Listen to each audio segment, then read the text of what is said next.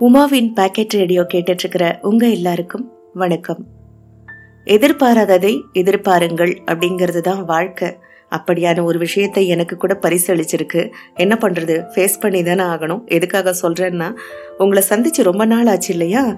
வாரத்துக்கு ஒரு கதையாவது சொல்லிடணும். அல்லது ஒரு விஷயமாவது பேசிடணும் அப்படின்னு நான் நினைக்க சுச்சுவேஷன் வேற மாதிரி இருக்கு. சரி இன்னைக்கு நான் உங்ககிட்ட ஒரு சிறுகதையை பகிர்ந்துக்கலான்னு இருக்கேன். நம்ம வீட்டில் பெரியவங்களோட ஞாபகத்தை சொல்கிற மாதிரி ஏதாவது ஒரு பொருள் இருக்கும். மூக்கு கண்ணாடி பேனா அவங்க பயன்படுத்தின கைத்தடி அவங்க அணிஞ்சிருந்த உடைகள் அப்படின்னு ஏதாவது ஒரு விஷயம் இருக்கும். அவங்க ஞாபகத்தை மட்டும் சொல்லாமல் அவங்க வாசனையவும் சேர்த்தே நமக்கு உணர்த்தக்கூடியதாக இருக்கும்.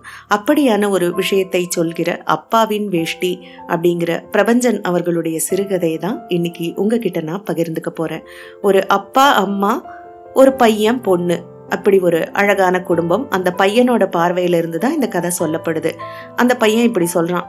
எங்க அப்பா கிட்ட ஒரு பட்டு வேஷ்டி இருந்துச்சு. அவர்கிட்ட வெண்பட்டு பொன்னிறப்பட்டுன்னு நிறைய வேஷ்டிகள் இருந்தா கூட அந்த சிகப்பு கலர் பட்டு வேஷ்டி ரொம்ப ரொம்ப ஸ்பெஷலானது எனக்கும் என் தங்கச்சிக்கும் அந்த வேஷ்டியை பார்த்தாலே அற்புதமான ஒரு பொருளா தெரியும். எங்க அப்பாவுக்குமே அது ரொம்ப ரொம்ப ஸ்பெஷல் செவப்புனா சுத்தமான சிவப்புன்னு சொல்ல முடியாது. இந்த செப்பு பாத்திரத்தை நல்ல புளி போட்டு சுத்தமா தேய்ச்சு வெயில்ல காய வச்சா தகதகன்னு மின்னுமே. அப்படியான ஒரு கலர்.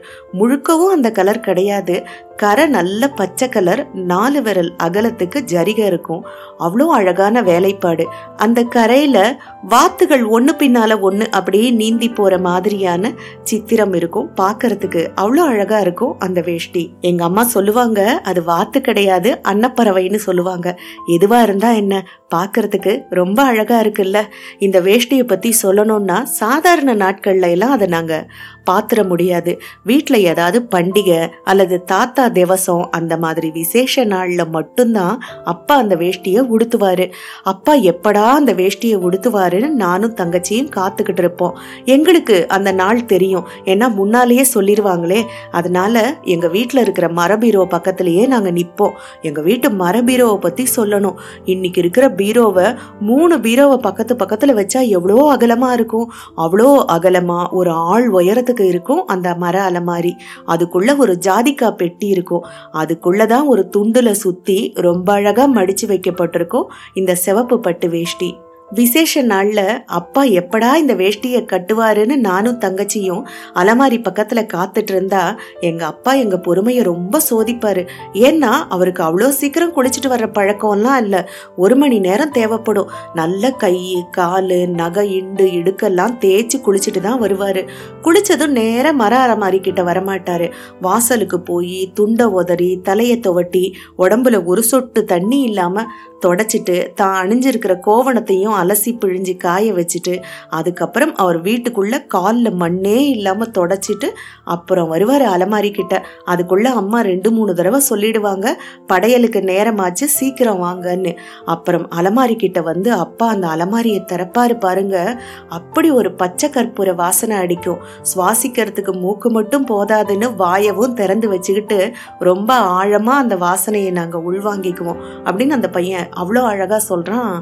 தன்னோட அப்பாவோட பட்டு வேஷ்டி பற்றியும் அதை வச்சிருக்கிற அந்த மரபீரோவை பற்றியும் அந்த ஜாதிகா பெட்டியில் என்னதான் இருக்குது அப்படின்னு பார்க்கறதுக்கு அண்ணனுக்கும் தங்கச்சிக்கும் ஆசை. ஒரு நாள் அப்பா கிட்ட கேட்கும்போது அவர் பையனை தூக்கி காமிக்கிறாரு. அந்த ஜாதிகா பெட்டிக்குள்ள அப்பாவோட சிவப்பு கல் மோதிரம் வெள்ளக்கல் மோதிரம் நிறைய பத்திரங்கள் அப்புறம் ராஜாராணி படம் போட்ட வெளிநாட்டு நோட்டுகள் தங்க காசு வெள்ளி காசு சில்லற காசு இந்த மாதிரி பொருட்கள்லாம் உள்ள இருக்கு. இந்த பட்டு வேஷ்டியை ஒரு துண்டுல சுத்தி அப்படி வச்சிருக்கிறாங்க. அப்புறம் தங்கச்சி அப்பா அப்பா எனக்கும் அப்படின்னு சொன்னதும் சிரிச்சுக்கிட்டே அந்த குழந்தையவும் தூக்கி ஜாதிகா பெட்டியை காட்டுறாரு. இப்ப பசங்களுக்கு ஒரு பொக்கிஷ பெட்டியை பார்த்த ஒரு சந்தோஷம். அதுக்கப்புறம் அப்பா அந்த வேஷ்டிய ஒரு குழந்தைய தூக்குற மாதிரியான லாவகத்தோட எடுத்து அதை அணிஞ்சுக்கிறாரு. அப்பா அந்த வேஷ்டியை உடுத்திட்டு வெளியில வரும்போது பார்த்தா நெருப்பை சுத்திட்டு வர்ற மாதிரி சும்மா தக தகன்னு இருக்கு. அப்பா தனி அழகோட தெரியுறாரு. ஏற்கனவே அவர் நல்ல கலரு. இந்த வேஷ்டிக்கும் அதுக்கும் வேஷ்டியால அவர் அழகா இல்ல அவரால அந்த வேஷ்டிக்கு அழகான்னே சொல்ல முடியாத அளவுக்கு அப்படி ஒரு கம்பீரமான தோற்றம் அப்பாவுக்கு இருக்கு. அப்பா வேஷ்டியை கட்டிட்டு வெளியில வந்தோடனே பசங்க போட்டி போட்டு அந்த வேஷ்டியை போய் தொட்டு பார்ப்பாங்க. அப்படி சில்லுன்னு குளிர்ச்சியா இருக்கும். ஒரு குழந்தையோட கன்னத்தை தொடராப்புல மிருதுவா இருக்கும். பச்சை கற்பூரத்தோட வாசனை வேற அவ்வளோ ஒரு சுகந்தமா இருக்கும். அன்னைக்கு நாள் ஃபுல்லா குழந்தைங்க அப்பா பக்கத்துல போய் போய் அந்த வேஷ்டியை தடவி தடவி சந்தோஷப்பட்டுக்குவாங்க. அந்த வேஷ்டியோட தான் அவர் வந்து பூஜை எல்லாமே செய்வார். அன்னைக்கு வீட்டுக்கு வேற நிறைய ஆட்களை இன்வைட் பண்ணியிருப்பாங்க சொந்தக்காரங்க அக்கம் பக்கத்தில் இருக்கிறவங்க தோட்டத்தில் வேலை பார்க்குறவங்க எல்லாத்தையும் கூப்பிட்டுருப்பாங்க. வடை பாயசத்தோட சாப்பாடு அமர்க்களப்படும் இந்த மரம் ஏறுறவங்கெல்லாம் கூட அந்த குடுக்கையும் அருவாளும் எடுத்துட்டு வருவாங்க. அருவாளை சுவரோரமாக சாத்தி வச்சுட்டு இலை முன்னால் உட்காந்து சாப்பிடுவாங்க. அந்த அருவாளோட பளபளப்பும் இந்த சிவப்பு பட்டு வேஷ்டியோட பளபளப்பும் ஒரே மாதிரி தெரியும் அந்த பையனுக்கு. வீட்டுக்கு கெஸ்ட் எல்லாம் வந்திருப்பாங்க இல்லையா சாப்பிட்றதுக்கு? அவங்க அந்த பையனை பார்த்துட்டு கேட்பாங்க பெரியவனானதும் நீ என்ன செய்ய போற? அப்படின்னு. அவன் அந்த நேரத்து மூடுக்கு தகுந்த மாதிரி டாக்டர் அவன் இன்ஜினியர் அவன் ஏதோ ஒன்று சொல்லுவான். அம்மாக்கும் அப்பாக்கும் பெருமை பிடிபடாது. ஆனால் அவன் வாய் வார்த்தையாக தான் அப்படி சொல்லுவானே தவிர அவன் மனசுக்குள்ள வேற மாதிரி எண்ணம் ஓடும். பெரியவனானா நான் முதல்ல அப்பாவோட சிவப்பு பட்டு வேஷ்டியை கட்டுவேன். அப்பா மாதிரியே எனக்கு மீசை வரும். அப்பா மாதிரியே மார்பில் சுருள் சுருளாக முடி இருக்கும். அந்த வேஷ்டியை கட்டிக்கிட்டு நான் சாமிக்கு படையல் வைப்பேன் அப்படின்னு அவன் மனசுக்குள்ள நினைச்சுக்குவான். அவனோட சிந்தனை ஃபுல்லா அந்த பட்டு வேஷ்டியை சுத்தியே இருக்குமே தவிர வெளியில கேட்குறவங்களுக்கு பேருக்கு அந்த மாதிரி ஒரு பதில் சொல்லிடுவான். அந்த வேஷ்டியை பார்க்கும்போதெல்லாம் அவனுக்கு தோணும் கலர் மங்கவே இல்லை இல்லை அந்த ஜரிகை கரை இத்து போகவே இல்லை இல்லை அந்த மடிப்பு தான் எவ்வளோ அழகாக நல்லா இருக்குல்ல அப்பா எப்படி வச்சாரோ அப்படியே இருக்கு. இந்த பட்டு வேஷ்டி எங்கே வாங்கியிருப்பாங்க? மாயவரம்? கூரநாடு திருப்பவனம் எங்கேயோ வாங்கியிருக்கட்டுமே. ஆனா இந்த ஜென்மத்துல நெய்த பரிபூரணமான ஒரு வேஷ்டினா இதை தான் சொல்லணும். ஒரு நெசவாளர் தன் மனைவியோட வயிறார சாப்பிட்டுட்டு தாம்பூலமெல்லாம் போட்டுக்கிட்டு மனநிறைவோட நெய்த ஒரு பட்டு வேஷ்டியா தான் இருக்க முடியும். அப்படி இருந்தாதான் இதுக்கு இப்படி ஒரு தெய்வீக அழகு கிடைக்கும் அப்படின்னெல்லாம் அந்த பையன் நினைச்சது உண்டு. அந்த காலகட்டத்தில் அவனோட நினப்பு கனவு எல்லாமே பட்டாவே தான் இருந்தது. இந்த பட்டாடைகளை பார்க்கறதுக்காகவே அவனுக்கு திருமணங்களுக்கு போறதுன்னா ரொம்ப பிடிக்கும். அம்மா அப்பா கூட தெரிஞ்சவங்க வீட்டு கல்யாணத்துக்கெல்லாம் போவான். ஒவ்வொருத்தரும் எப்படி விதவிதமாக பட்டு வேஷ்டி உடுத்திருக்காங்க பெண்கள் பட்டு புடவை கட்டியிருக்காங்கங்கிறதெல்லாம் ஆர்வமாக பார்ப்பான் இந்த விசேஷம் மட்டும் இல்லைன்னா பெண்கள் பாவம் எப்போ தான் பட்டு புடவை உடுத்திக்குவாங்க அப்படின்னெல்லாம் கூட அவன் நினச்சது உண்டு. ஆனால் எத்தனை பட்டு வேஷ்டிகளை பார்த்தாலும் அப்பாவோட அந்த சிகப்பு பட்டு வேஷ்டிக்கு ஈடே இல்லை அப்படிங்கிறது தான் அவனுடைய அபிப்பிராயம். அந்த பையனோட கனவுல கூட வானமே ஒரு பெரிய சைஸு சிவப்பு வேஷ்டியாகவும் அப்புறம் அந்த பெரிய பச்சை கலர் கரை மாதிரி ஒரு குளம் அதில் வாத்து நீந்தி போகிற மாதிரியும் இப்படியெல்லாம் அவனுக்கு கனவெல்லாம் கூட வந்தது உண்டு. இந்த பசங்களுக்கு மட்டும் இல்லை அப்பாவுக்கும் அந்த வேஷ்டி ரொம்ப ரொம்ப ஸ்பெஷல் ஏன்னா அதை துவைக்கும் போது அவ்வளோ பக்குவமாக அவ்வளோ கவனமாக அவர் துவைப்பார். சாதாரண துணி துவைக்கிற சோப்பெல்லாம் அதுக்கு போட மாட்டார். மேலுக்கு தேய்ச்சி குளிக்கிற மைசூர் சந்தன சோப்பை ஒரு குழந்தைக்கு அப்படியே உடம்புல தடவி கொடுக்குற மாதிரி அந்த பட்டு வேஷ்டிக்கு தடவி கொடுப்பாரு.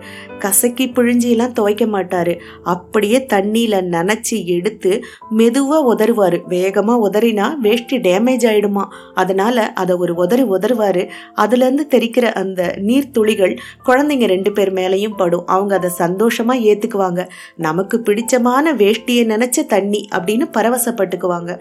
அப்புறம் அதை நிழல்ல தான் காய வைப்பாரு. அது காஞ்சிருச்சா இல்லையான்னு பார்த்துட்டு வர பண்ணுறது இந்த பசங்களோட வேலை. அந்த சாக்கில் அடிக்கடி அதை தொட்டு தொட்டு பார்த்துக்குவாங்க. சாயங்காலம் ஆனதும் ஒரு வழியாக அது காஞ்சிருக்குமா? அப்பாட்ட ஓடி வந்து சொல்லுவாங்க. அப்புறம் அப்பா அந்த வேஷ்டியை எடுத்து முனையெல்லாம் நீவி நீவி விட்டு ரொம்ப அழகாக அதை மடித்து ஒரு துண்டில் சுற்றி ஜாதிகா பெட்டியில் வச்சிருவாரு. மறுபடியும் அடுத்த விசேஷத்துக்கு தான் அந்த வேஷ்டியை வெளியில் எடுப்பார். இப்படியே நாட்கள் போச்சு.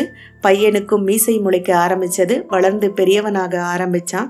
அவனுடைய கனவுல பட்டு வேஷ்டியை தாண்டியும் நிறைய விஷயங்கள் வர ஆரம்பிச்சது. ஆனாலும் அந்த வேஷ்டி மீதான ஈர்ப்புங்கிறது மனசு ஓரத்துல ஒரு பக்கம் அப்படியே தான் இருந்தது. மேற்படிப்புக்காக அவன் சிட்டிக்கு போனான். ஹாஸ்டல்ல தங்கி படிச்சான். தங்கச்சியை கல்யாணம் பண்ணி கொடுத்தாங்க. அப்பாவோட காலமும் முடிஞ்சு போச்சு. பட் அவன் மனசுக்குள்ள அந்த வேஷ்டி பத்தி அப்பப்போ எண்ணம் வந்துகிட்டே இருக்கும். பட்டு வேஷ்டியே நீ எப்படி இருக்க? என்ன பண்ற? அப்படின்னெல்லாம் அவன் அவன் தனக்கு தானே கேட்டுக்குவான். அந்த வருஷம் விநாயகர் சதுர்த்திக்கு அவன் கிராமத்துக்கு வரான். அவங்க அம்மா சொல்கிறாங்க சீக்கிரம் குளிச்சுட்டு வாப்பா நீ தான் படையல் வைக்கணுங்கிறாங்க அவனுக்கு மனசுக்குள்ள ஒரு குறுகுறுப்பு. ஆஹா எதிர்பார்த்த அந்த நாளும் வந்துருச்சு. அப்பாவோட சிவப்பு பட்டு வேஷ்டியை உடுத்திக்க போகிறோம் அப்படிங்கிற நினப்பே பரவசமாக இருந்துச்சு.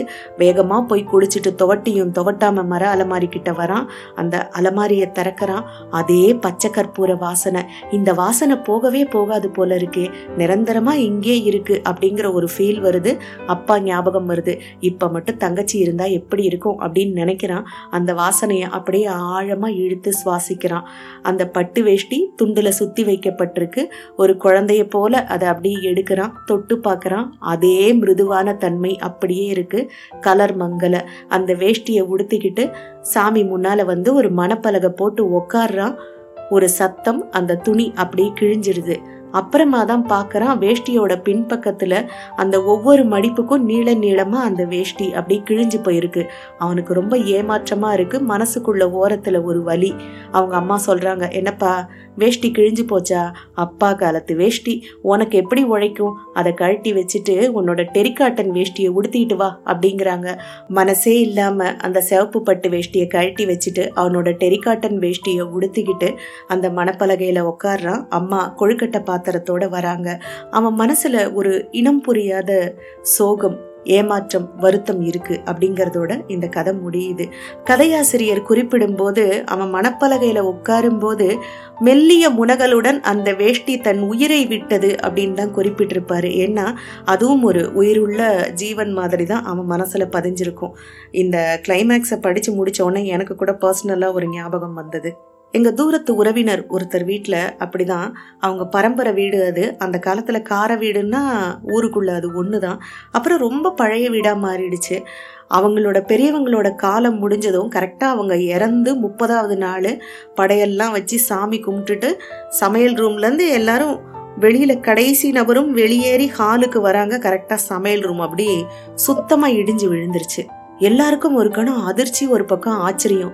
யாருக்கும் ஒன்றும் ஆகலை. அந்த கடைசி நபரும் வெளியேறணும்னு காத்துட்டு இருந்த மாதிரி இந்த மாதிரி நடந்திருக்கு.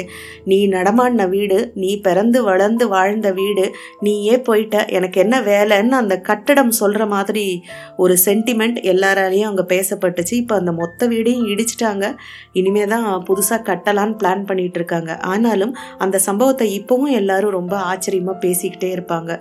சில சமயம் இப்படி ஜடப்பொருளோ அல்லது உணர்வுகளோ எதுவா இருந்தாலும் அதுக்கு கூட உயிர் இருக்குமோ அப்படின்னு நம்ம நினைக்கிற மாதிரி சில சம்பவங்கள் நடக்கிறது உண்டு இல்லையா? அந்த மாதிரி விஷயங்களை இந்த கதை நமக்கு நினைவூட்டுச்சு. உங்களுக்கும் இந்த கதை பிடிச்சிருக்கும்னு நான் நம்புகிறேன் இந்த ஷோ பற்றின உங்கள் கருத்துக்களை U M A W I N உமாவின் packet radio at Gmail dot com அப்படிங்கிற இமெயில் ஐடிக்கு அனுப்பி வைங்க. அடுத்த எபிசோடில் உங்களை சந்திக்கிறேன். நன்றி.